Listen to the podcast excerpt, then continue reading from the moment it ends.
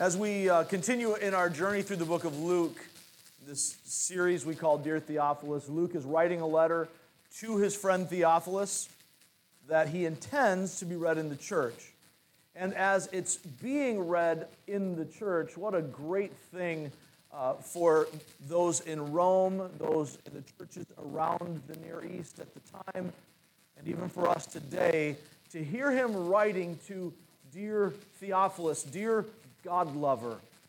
For all of us who hear this and love God, we are seeking to find a foundation for our faith that we might not be tossed about by every wind and wave of doctrine.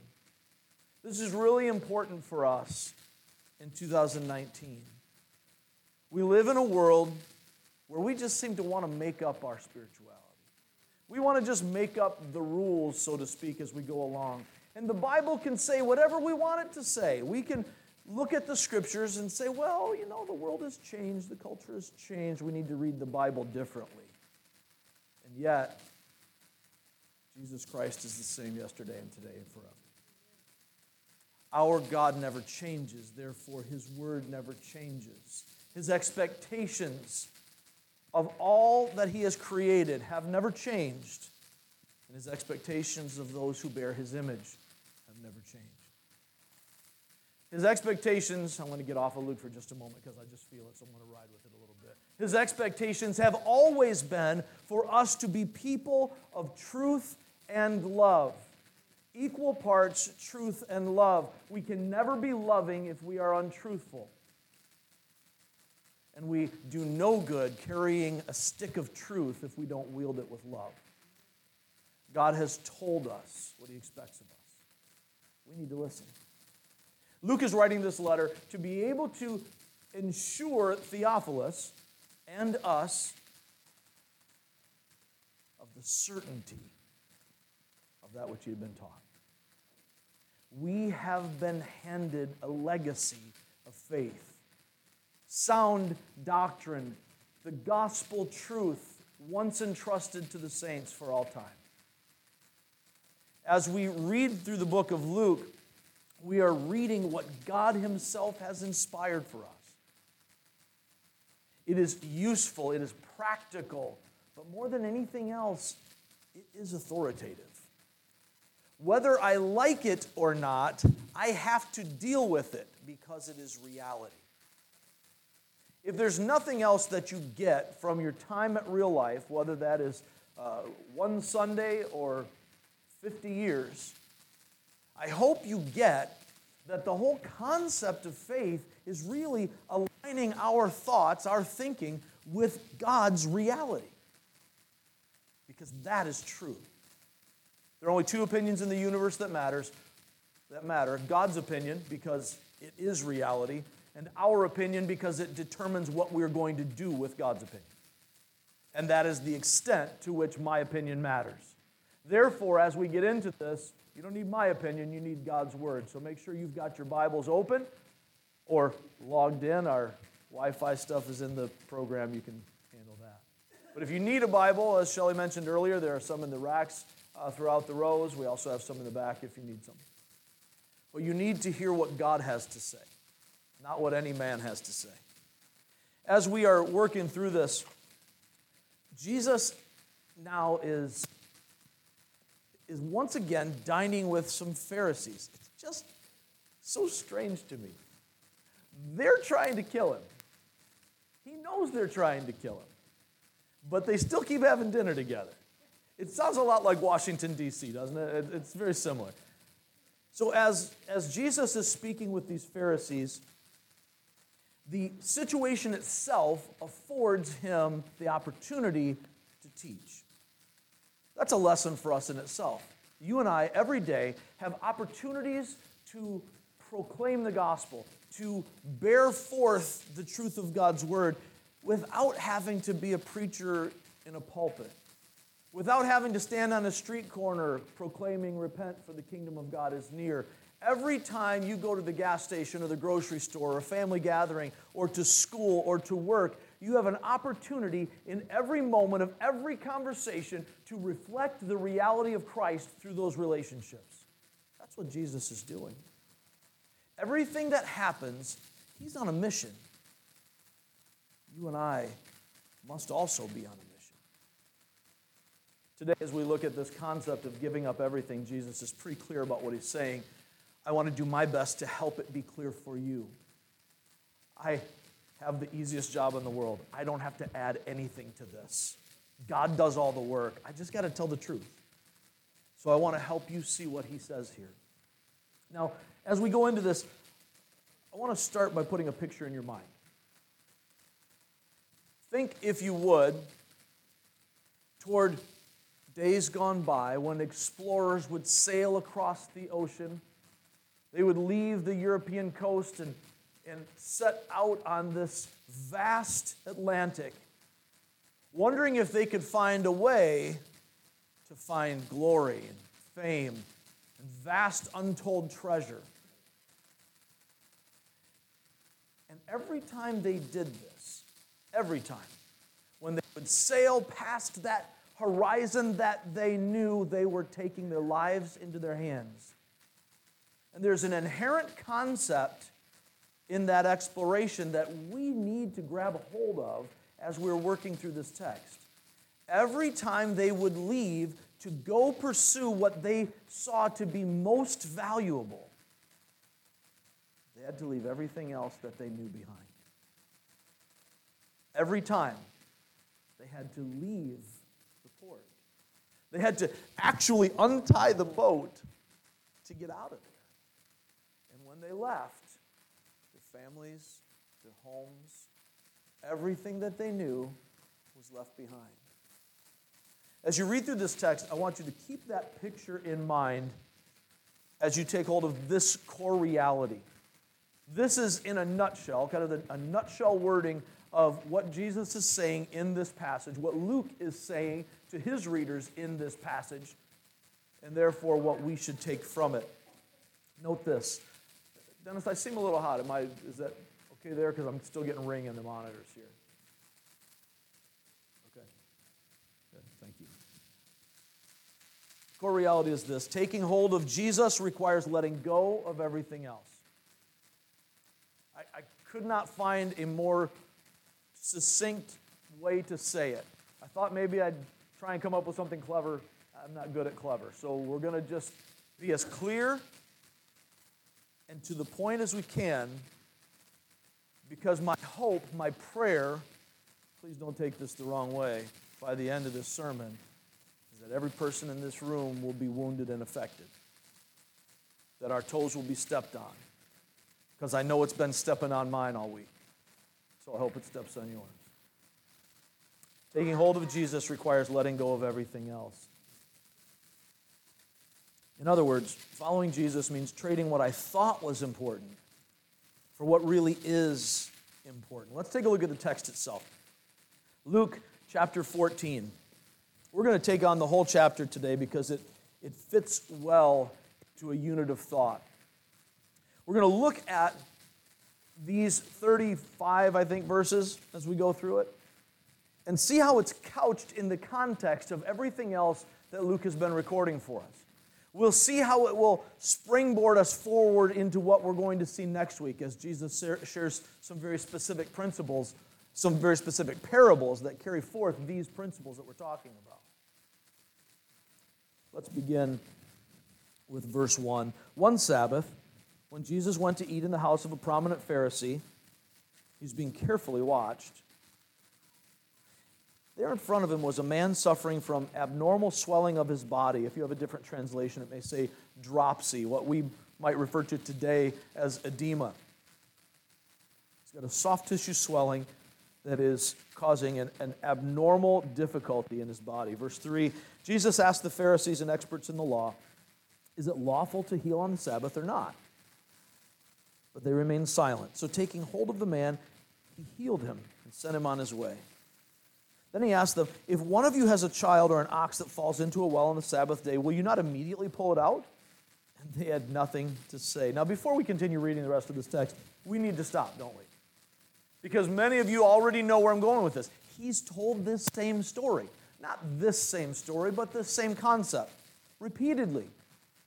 Over and over again in the book of Luke, we've seen Jesus show up on the Sabbath, heal somebody, the leaders trip, he confronts them and says, hey, uh, you're missing the point. Early, he's pointing out, I'm the Lord of the Sabbath. Later, he's pointing out, you're missing out on the idea of the Sabbath. Here, he's talking about the compassion of God. You are caught up, actually, I'm sorry, last chapter, he's talking about the compassion of God. Here, he's talking about the fact that you're caught up in your own expectations, your own framework. Let's get you out of that framework and see what God intends. Now, he said this so many times, they don't even answer this time. Okay, we remember what happened last time. Last time, we were humiliated. How about we just sit here and let him do his thing? Seems like a good call. Now, as, as we're seeing this, there's a reason that these things are repeated. Every time we see these repetitions in Scripture, over and over again, healing on the Sabbath, healing on the Sabbath, healing on the Sabbath. We've been working through uh, the book of Mark, or we've been talking about working through the book of Mark on, on Wednesday. You've been reading it. We'll continue to break it down. But one of the things that we see over and over again in the book of Mark is the word immediately. This happens, and then immediately something else happens. These repetitions help us to find the structure of the passage. If we want to know what the author is saying, we can see the way that they set this up to see what their intent is. This is not about just trying to jump in, find something that's inspirational and nice, and makes, makes a nice post on Facebook. We want to find something that actually reflects the intention of the author to the original hearer, to see what God is saying to his people then and now. As we see this, this healing on the Sabbath, it's sort of a pillar that holds up the rest of the story, and we can see this unfold before us in chapter fourteen. Again, it's a great chapter break because it really does cover this unit of thought. Let's pick up, um, uh, let's pick up with verse seven. When he, had, when he noticed how the guests picked the places of honor at the table, remember he's dining at the home of a Pharisee. He's not in the synagogue doing this healing. He's at someone's home. And he starts out with controversy right out of the gate. He's at their home. When he noticed how the guests picked the places of honor at the table, he told them this parable. When someone invites you to a wedding feast, do not take the place of honor, for a person more distinguished than you may have been invited. If so, the host who invited both of you will come and say to you, give this person your seat. Then, humiliated, you will have to take the least important place, whatever's left over. But when you are invited, take the lowest place, so that when your host comes, he will say to you, friend, move up to a better place. Then you will be honored in the presence of all the other guests, for all those who exalt themselves will be humbled, and those who humble themselves will be exalted. I really wanted to use that as our memory verse this week, but it wasn't the core point, so we wanted to kind of stay away. But rest assured, that will be a memory verse at some point as we're going through. Then Jesus said to his host, he's talking to the guest now, he turns to the host, verse twelve, when you give a luncheon or dinner, do not invite your friends, your brothers or sisters, your relatives or your rich neighbors. That's weird. Let me read that again and make sure I got it right. Correct me if I'm, if I'm missing this. When you give a luncheon or dinner, do not invite your friends, your brothers or sisters, your relatives, or your rich neighbors. If you do, they may invite you back, and so you will be repaid.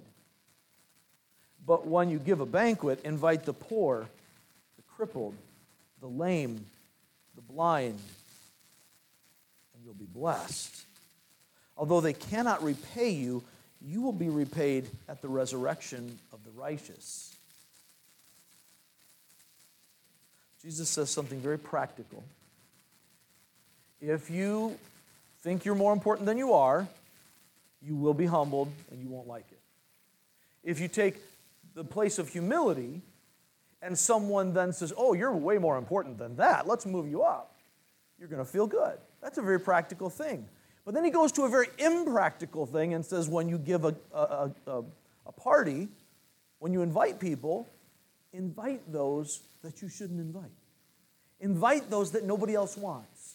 Invite those who are left out, left back, held down, put out, because they can't give you anything. And there will be no reward in an earthly way. You're not going to have anything to gain from it, except you'll be rewarded by your Father at the resurrection of the righteous. Even the impractical is practical with God.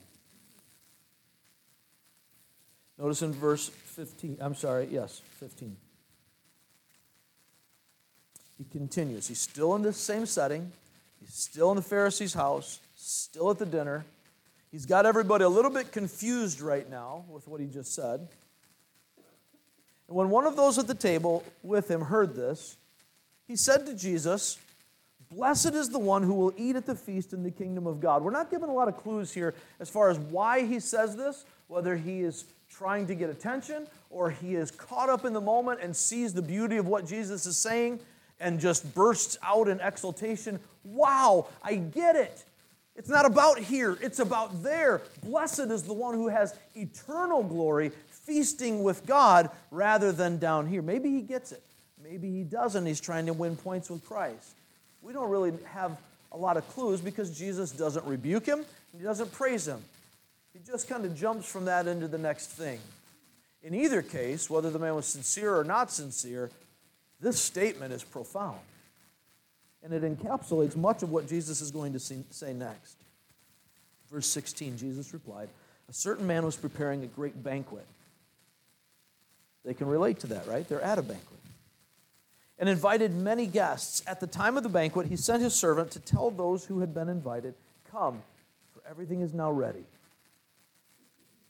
But they all alike began to make excuses. The first said, 'I've just bought a field.'" I'm doing business, right? I've just made this big purchase. "I just bought a field, and I must go and see it. Please excuse me.' Another said, 'I've just bought five yoke of oxen, and I'm on my way to try them out. Please excuse me.' Still another said, 'I just got married, so I can't come.' The servant came back and reported this to his master.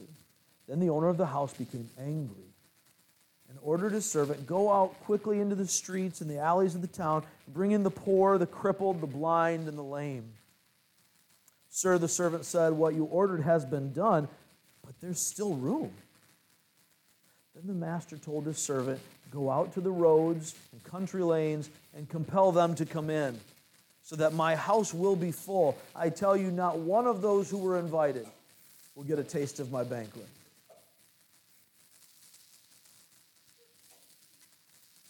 Verse twenty-five, "Large crowds were traveling with Jesus. Turning to them," I take it from this that he's still at the dinner, and the crowds follow him even to dinner. He goes to somebody's house. People are there. They're hanging around listening at the window. What's he going to say? What's he going to say? Is he going to do some other miracle? Is he going to feed all these people with a fish again? Is he going to do something amazing? I just want to see what amazing thing is going on. So wherever he goes, if he goes to see Avengers Endgame, he's got a crowd following him. He's not going to see Avengers Endgame. This is first century. Time travel. Anyhow, sorry. They're gathered around. He's here at the dinner. He turns to the crowd now and says, "If anyone comes to me and does not hate father and mother, wife and children, brothers and sisters, yes, even their own life, such a person cannot be my disciple. And whoever does not carry their cross and follow me cannot be my disciple." You wonder if the crowds are starting to get smaller right about now? Suppose one of you wants to build a tower. Won't you first sit down and estimate the cost to see if you have enough money to complete it? For if you lay the foundation and are not able to finish it, everyone who sees it will ridicule you, saying, "This person began to build and wasn't able to finish." Or suppose a king is about to go to war against another king. Won't he first sit down and consider whether he is able with ten thousand men to oppose the one coming against him with twenty thousand? If he's not able, he'll send a delegation while the other is still a long way off. And he'll ask for terms of peace. In the same way, those of you who do not give up everything you have cannot be my disciples. That's our memory verse for today, so I'm going to read it to you again. In the same way, those of you who do not give up everything you have cannot be my disciples. Salt is good, but if it loses its saltiness, how can it be made salty again? It's fit neither for the soil nor for the manure pile. It's thrown out. Whoever has ears to hear, let them hear. That's our Lord's favorite way of ending his parables. If you're able to get it, then get it. And if you're not, this isn't for you. Now, as we walk through this together, what Jesus is saying here is not new information. He's condensing it all into one conversation, but he's been saying this straight along. Not only has he been saying it, he's been demonstrating it. From the early book of Luke, we see this. And as Jesus is pursuing what God has for him, he sees the labor he has for the Father as his top priority, the mission he is on as his top priority. More than that, his relationship with the Father, bigger than anything else. Since I'm looking around here and I see that you're not really buying it, you don't really believe me, you're not taking this seriously yet. Let's go back and flip through Luke real quick. We're not going to spend a lot of time reading, but we do want to see it. So go all the way back, right after we get uh, the, the birth narrative and Jesus ends up in the temple, we see that there is activity. So let's go to Luke chapter three. Actually, let's just look at Jesus in the temple in chapter two. They're in there for the purification rites required by the law of Moses. Sorry, no, I'm in the wrong one. Three is where I wanted to be.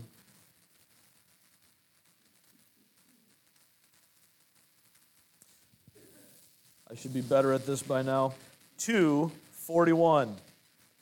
Every year Jesus' parents went to Jerusalem for the festival of the Passover. When he was twelve years old, they went up to the festival according to the custom. Now you know the story. Here it is in front of you. As they're there with all the people and all the crowds, traveling with the family, it gets over, they leave town, and Jesus isn't with them. Three days later, they figure this whole thing out. They, maybe they think he's with Uncle Jim. Maybe he's with Aunt Merlin. And he's there somewhere. We don't know where he is. They find him at the temple. And Jesus said, "Didn't you know? I had to be in my Father's house." His priorities were not on the things of this world, but on his Father's house, his Father's will, his Father's business, his Father's word. John three, he's baptized by John the Baptizer, John the Immerser. And in this baptism, John says, "Really? You want me to baptize you? You should be baptizing me." No, this is the right thing to fulfill all righteousness. Jesus prioritizes not his reputation or even that people know the truth about him. John gets it. You have no sin. I'm baptizing for repentance. What are you going to repent of? The people will think that you're turning from your sin. Jesus said it's not about that. This is done to fulfill all righteousness, so that Jesus would forever be identified with living for God, for doing the will of the Father. That's his priority. His reputation doesn't matter. What matters is truth. We get to chapter four, and Jesus is tested directly by the devil in the wilderness, and he tempts him with these three things.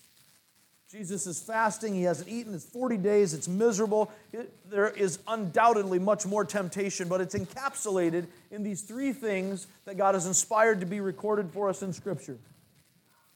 The devil says to him in verse three, "If you're the Son of God, tell this stone to become bread." Two things that he's attacking, as he does throughout this. If you really are who you say you are. He's attacking throughout all of these his relationship with the Father. Then I'm going to appeal to your hunger, to your physical needs. Jesus lets go of those physical needs and says, this isn't about that. This is about fulfilling God's word. Man doesn't live by bread alone, but by every word that comes from the mouth of God. It says again, it's been given to me. I can give it to anyone I want to, speaking of the, uh, of the authority and splendor of this world. If you worship me, it'll be all yours. Jesus answers in verse eight, it's written, worship the Lord your God, serve him only. It's not about me getting stuff that's going to make me comfortable or advance me in rank. He knows the reality that it's all his anyway. So it's really a matter of timing. He lets go of the now to take hold of the eternal. And then Satan tries to get him to cast himself down from the highest point of the temple and have the angels come and save him. And in verse twelve, Jesus answers, it said, do not put the Lord your God to the test. And when the devil had finished his tempting, he left him because Jesus was not biting.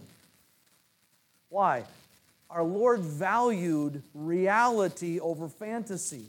He valued the things of God over the things of the flesh. He valued what would matter longest and most over what seemed to matter most right now. In the midst of his hunger, his fatigue, his suffering, all his flesh wanted, just like yours and mine, is for this pain to go away. I don't want to feel like this anymore. And the devil jumps on that. Haven't we all been there? That emotional turmoil, I just want this to go away, and I see an exit strategy. This is how I can escape the pain. And the devil's there with flashing lights saying, yeah, come this way. And the Lord just quietly says, here's reality. Let go of these earthly things. Take hold of what matters. Jesus does this over and over again throughout his life, and we see see it continuing. He gets um, rejected at Nazareth, his hometown. That could really take him down. He's not sweating it because he's got bigger things, bigger fish to fry, so to speak. They do that a lot in Galilee. Jesus is uh, received by the crowds in some other towns, and he's elevated as a rock star. That's not, that's not his concern at all. He's not interested in the accolades. He's interested in the truth. And he continues on his mission. As we go through all of these things, if you follow through his words, if you follow through his actions, you'll see the same concept. It goes deep. Look at chapter nine.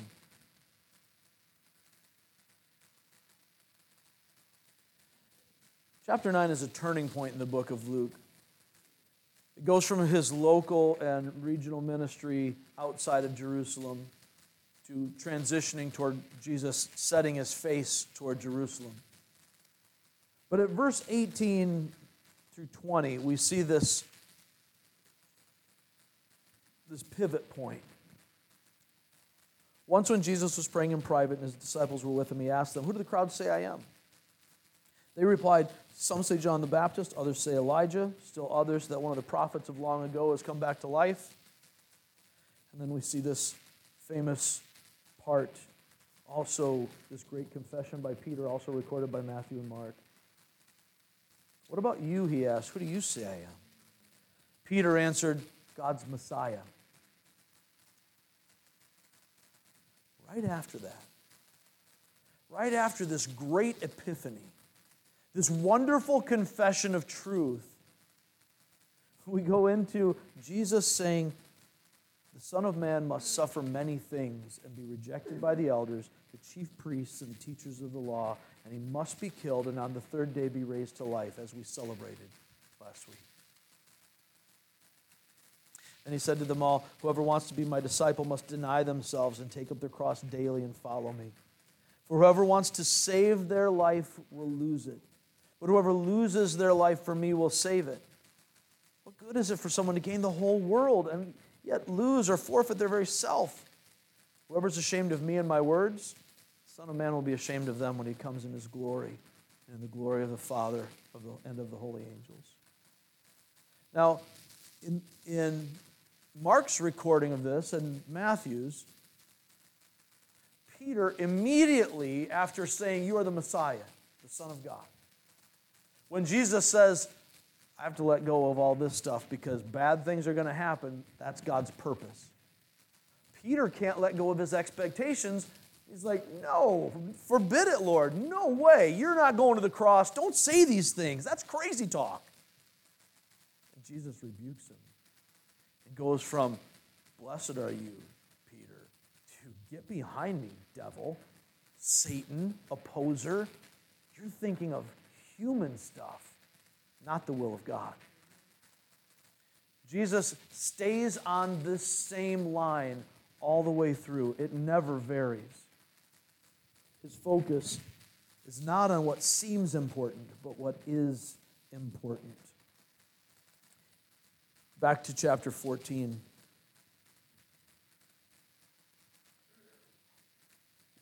Let's kind of blast through some of this, and we'll see it lay out for us. And I'm going to do my best to. Uh, I'm going to do my best to not go off on rabbit trails that pique my attention, so that we can stay focused on what God's saying here.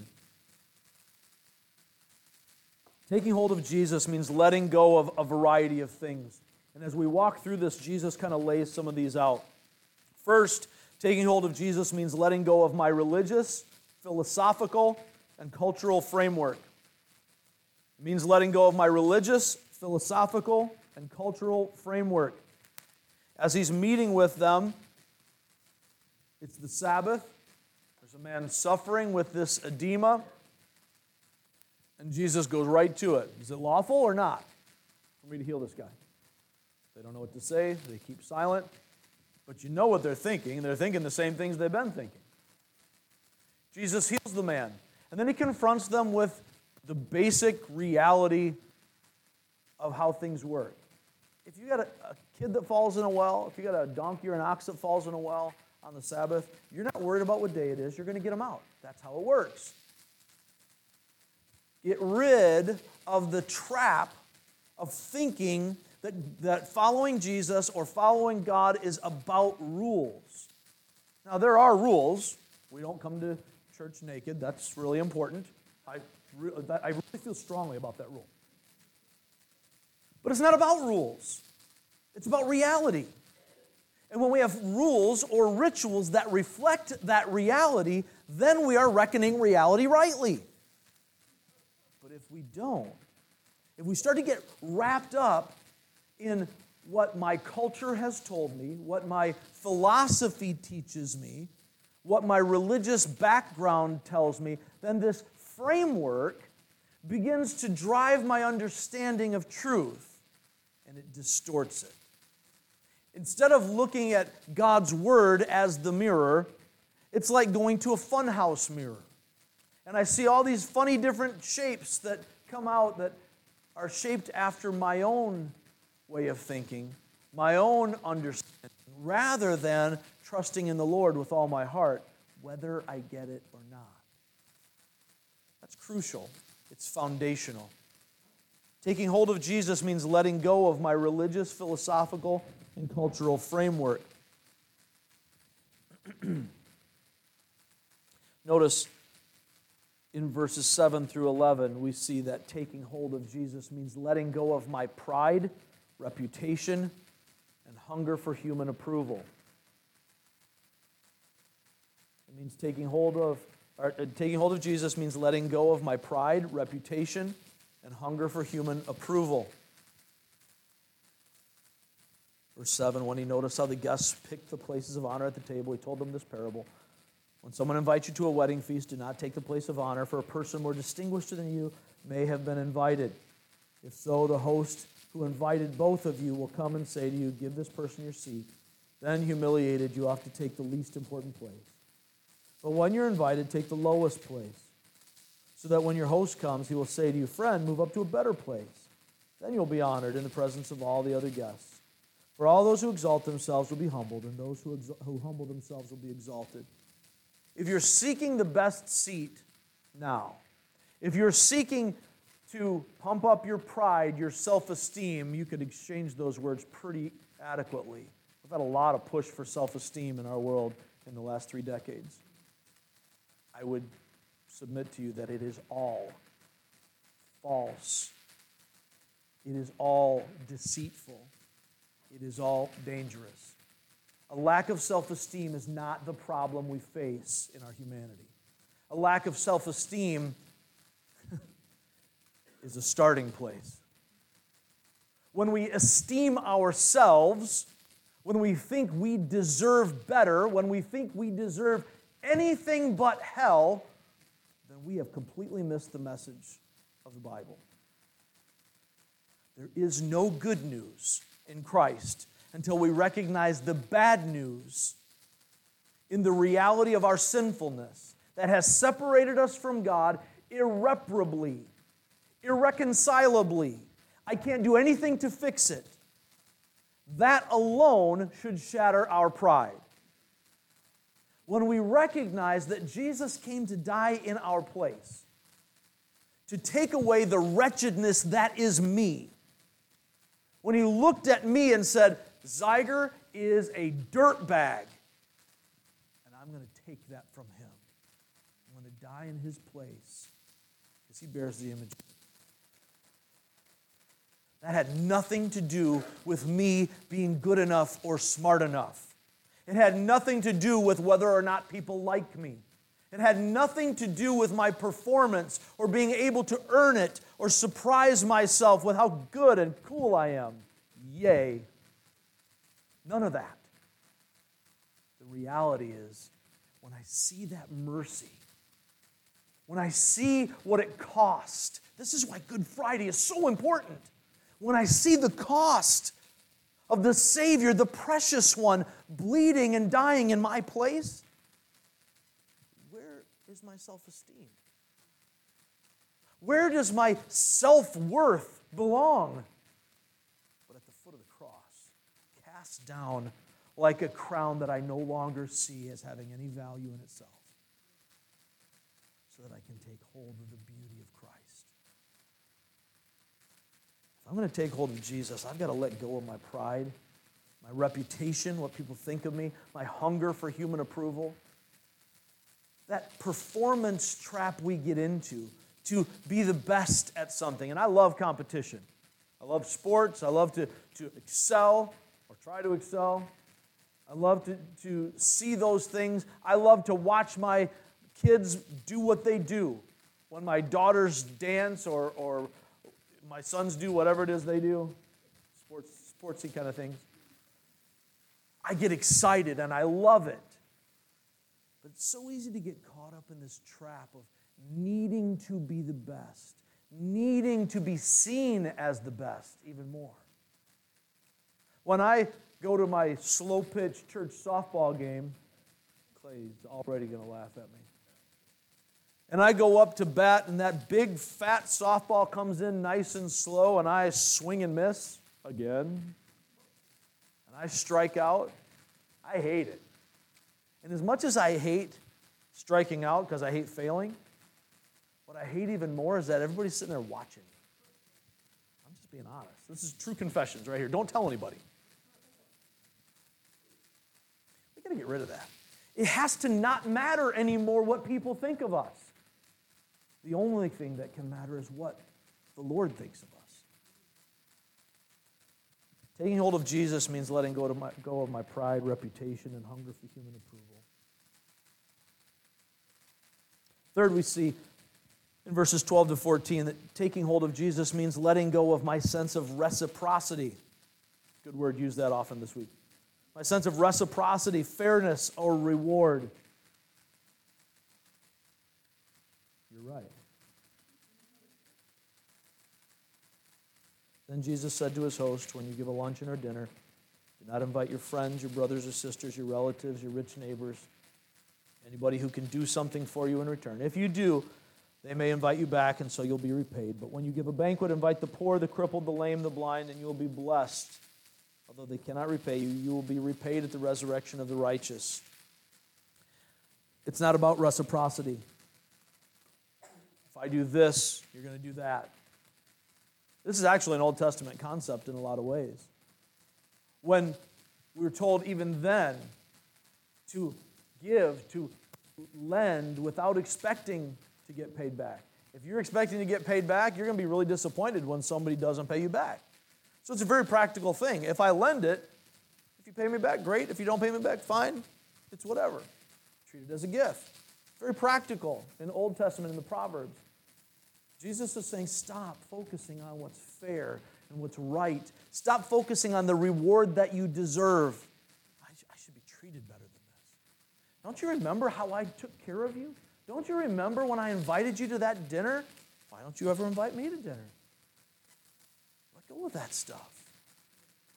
Seek your reward in heaven. Matthew six delineates that. We're not going to turn there, but uh, if you go through Matthew six, you're going to see the same theme over and over again. We just saw Jesus talking about it a few chapters ago in Luke, saying, stop worrying about the things of this world. Stop worrying about your provision. Don't fear man, and don't get caught up in what you need or don't need, and don't get caught up in how well you've saved your money to live responsibly and take care of yourself. Do those things, but don't let that become your priority. That's a dangerous place. I need to let go of my sense of reciprocity, fairness, or reward. Verses fifteen to twenty show us that taking hold of Jesus means letting go of my earthly concerns, no matter how important they seem. Now, in verses fifteen to twenty, Jesus is talking about the invitation to the great banquet of God. It's clear that that's his entire intent, is that God is holding this great banquet, the wedding feast of the Lamb. The kingdom is being offered. You're being invited to be a part of this. And with this invitation, there are those, this is implicit in the parable, there are those who are expected to be invited, those who are naturally on the list. He's giving a picture here of the people of Israel, the chosen people, those who belong to God. And as they are invited, as they would expect, they've got too much going on. I don't have time.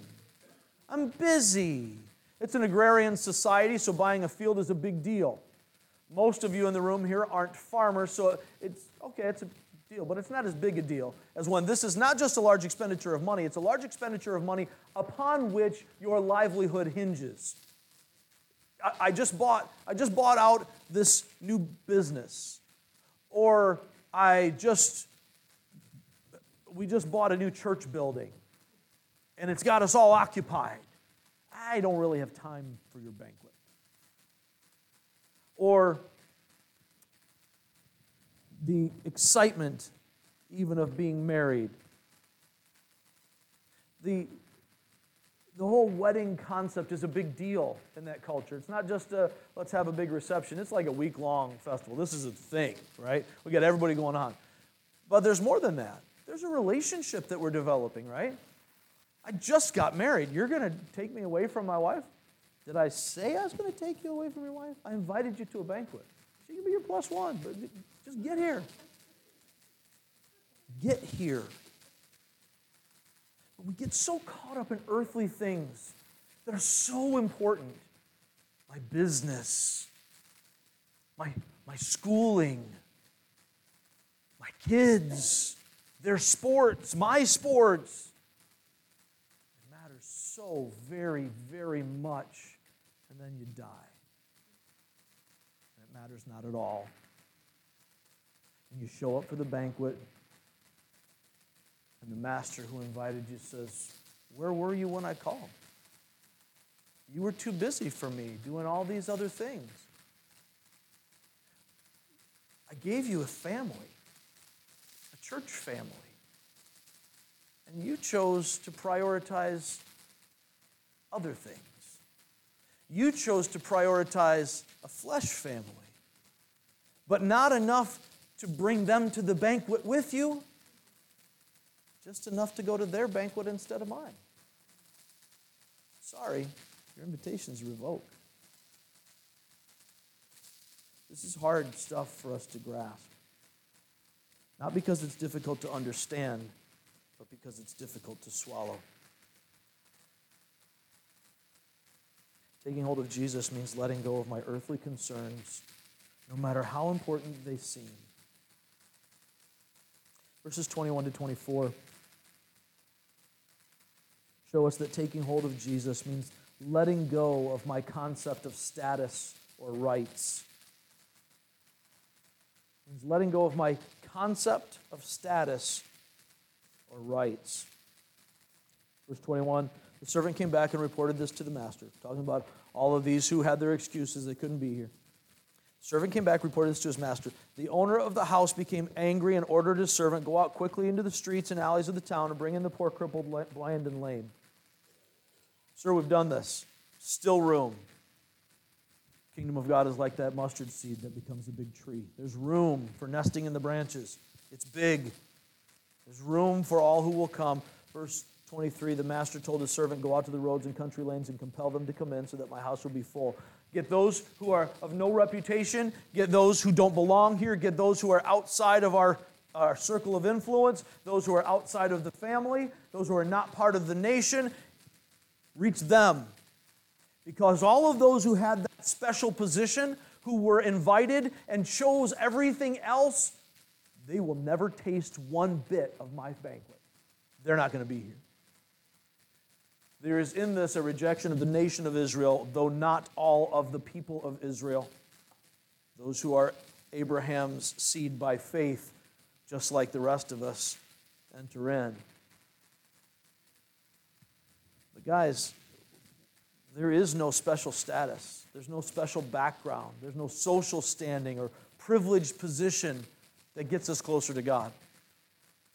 It doesn't matter what side of the tracks you were born on. It doesn't matter where you came from, what your skin color is, what your income is, where you live, how well you've lived. It doesn't matter how much you've sinned or what ways you've sinned. Drop it all at the foot of the cross and come to Jesus. Everybody who comes with that invitation gets in. Nobody who thinks the rest of this is important gets in.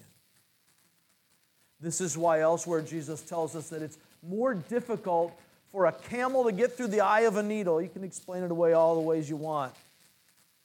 It's impossible. Than for a rich man to get into the kingdom of heaven. Not because rich people don't know God, but because rich people got stuff. And if I can rely on my stuff, if I hold on to my stuff, then I can't take hold of Jesus. So it's hard.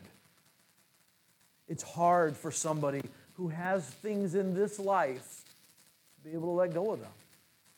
If you have a happy family and everything is good, it can be really hard to let go of that family and take hold of Jesus.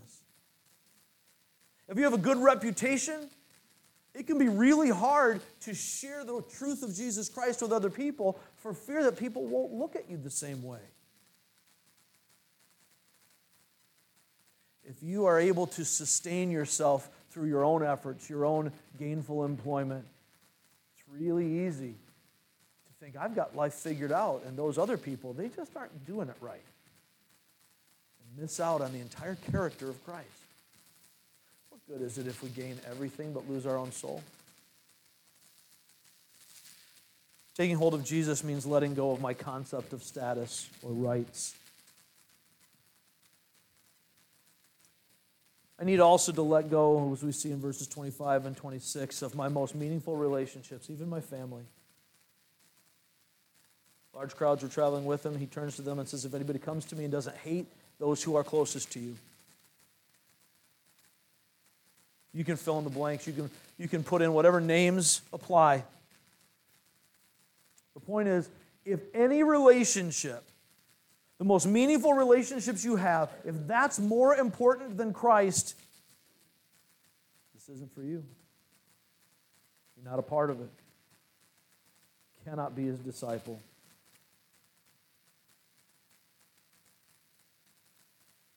Even your own life.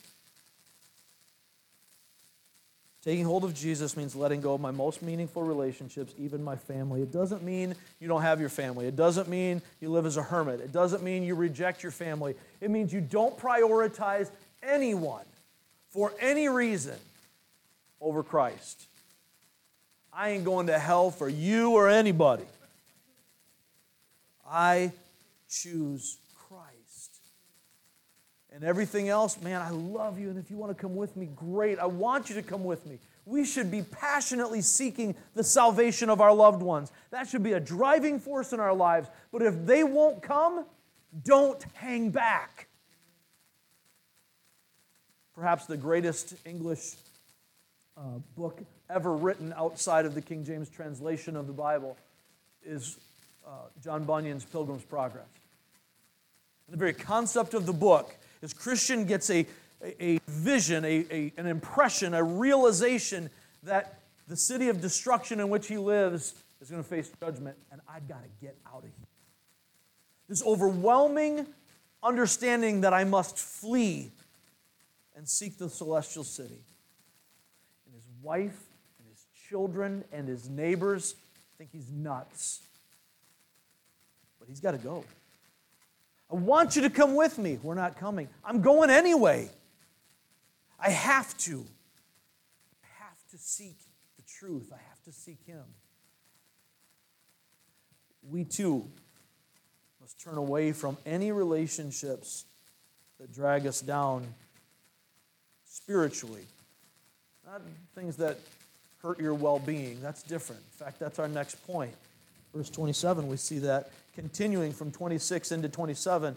Taking hold of Jesus means letting go of my life and my well-being. Taking hold of Jesus means letting go of my life and well-being. I cannot prioritize my own physical or emotional health higher than obedience to Jesus Christ. I cannot. I cannot. There are no options that allow for us to protect ourselves, to save our lives, to say, you know what, I just, I can't witness these people anymore. It just takes too much out of me. I can't serve anymore. I'm burning out. I'm, it takes too much from me. If you're burning out in that way, it's because you've prioritized the things of this world over the things of heaven. Now, that doesn't mean don't take care of yourself. Jesus took aside time to get away, to be alone with just him and his Father, to rest. He took a nap in the boat while the storm's coming. It's not about being foolish. But every time that Jesus was trying to get away for, dare I say it, some me time, which was always we time because his Father was with him. But every time that Jesus did that and there was a need, he let his own self-preservation go. He let his own well-being go to take care of the needs of others. We're taught just the opposite of that, far too often in churches. I'm sad to hear it, but it's true. Far too often in churches, we teach a psychological gospel, a self-help gospel. That's no gospel at all. Jesus says very clearly, you've got to not just, not just let go of these relationships, which are like, like hatred in comparison to your love for the Lord, but even your own life. You need to even hate yourself by comparison to your love for the Lord. That's the opposite of what we hear, isn't it? How many times have you seen on social media, you can't love anybody else till you love yourself? La, la, la. That's garbage. It's unscriptural and untrue. Let it go. That is sinful thinking. Our nature is to love ourselves. And even our harmful behaviors toward ourselves come out of that. It's a distortion of that. It's not thinking less of yourself, but thinking of yourself less. Let go. Put the focus on him. He will sustain you. He will carry you. Taking hold of Jesus means letting go of my life and well-being. Notice how very clear he is in this. And he backs it up with his own behavior. It's consistent in his teaching. And those that he's saying it to will in very short order actually have to put it to work in their lives. Many of them, including all of the apostles, will be martyred. John eventually dies as an old man, but he's already arrested, imprisoned, facing suffering. The Apostle Paul, as he's writing his letters, Philippians is his most joy-filled letter. I read from that earlier uh, during our worship time. And as he's writing this joy-filled letter, he's chained up. And there's no part of that that he regrets. Following requires suffering. It requires it. But no regrets. You'll be paid back more than you ever imagined. He gives us this summary and conclusion in verses twenty-eight to twenty-three. Let's read it together. Suppose one of you wants to build a tower. Won't you first sit down and estimate the cost to see if you have enough money to complete it? For if you lay the foundation and are not able to finish it, everyone who sees it will ridicule you, saying this person began to build and wasn't able to finish. Before you get into your project, before you commit to it, make sure you can actually do it. Verse thirty-one, suppose a king is about to go to war against another king. Won't he first sit down and consider whether he's able with the men that he's got to oppose the one coming against him with more? If he's not able, he's going to send a delegation to try to get peace. Verse thirty-three, in the same way, those of you who do not give up everything you have cannot be my disciples. Now that can seem confusing. Well, the king's not giving up everything he had. He's seeking peace. The point being, in, in both of these little word pictures that he gives, you need to understand all that I've said before this. If you're going to follow me, you need to know what it means to follow me. I'm telling you up front what it will cost. Before you jump in with both feet, understand this is not culturally acceptable. It's not going to in any way be an easy ride. You're not going to feel good about it. The, the health and wealth prosperity gospel is a heinous lie from the devil. I don't think I said that clearly enough. It is a heinous lie from the devil and has nothing to do with the Scriptures, not one bit. Because if that is true, then Jesus is most cursed above all. No, we are called to suffer. Note this. Before you commit, know what you're getting into. This is his conclusion. Disciples follow with eyes wide open. Disciples follow with eyes wide open. This is one of the flaws of the, the seeker-driven movement of the eighties and nineties. And, and today, we see it a lot. We want to tailor things to make church more palatable to people. Church isn't supposed to be palatable to people. We're not looking at the color of the carpet when we're running to a rescue mission because we've got no place else to go. When you're seeking cover under fire, you're not looking for a place of comfort. You're looking for a place of safety. Now, I'm all for trying to make things connect. And we don't always connect in the same ways. So we do the best that we can with what we have to connect people with reality. To connect the reality of God with the realities of life. That's really important. But guys, we got to do it openly. Jesus minces no words. If you're going to follow me, you better die. Because that's what's coming. Die to self. Be raised to new life. Notice the last portion here in verses thirty-four and thirty-five. Salt is good, but if it loses its saltiness, how can it be made salty again? It's fit neither for the soil nor for the manure pile. It's thrown out. This is the connection from verses one through six to the end here. The Pharisees are missing out on the Sabbath. They're the leaders of the people. They're the truth bearers of the time. They are supposed to be representing God accurately, teaching the people. And he's telling them, look, if you don't do what you were meant to do, you're garbage. Literally. You're of no use. We don't keep garbage around, we throw it out. Mark this down. That which does not fulfill its purpose is thrown out. We need to ask ourselves that. Am I garbage? Am I in danger of being thrown out because I failed to fulfill my purpose? Am I letting go of this life to take hold of Jesus? Or am I trying to hold on to Jesus with one hand while I'm holding on to the world with another? That doesn't work. James wrote that in chapter four of his letter. Man, don't you get it? Being friends with the world costs you being God's friend. You can't do both. Over and over we see this repeated.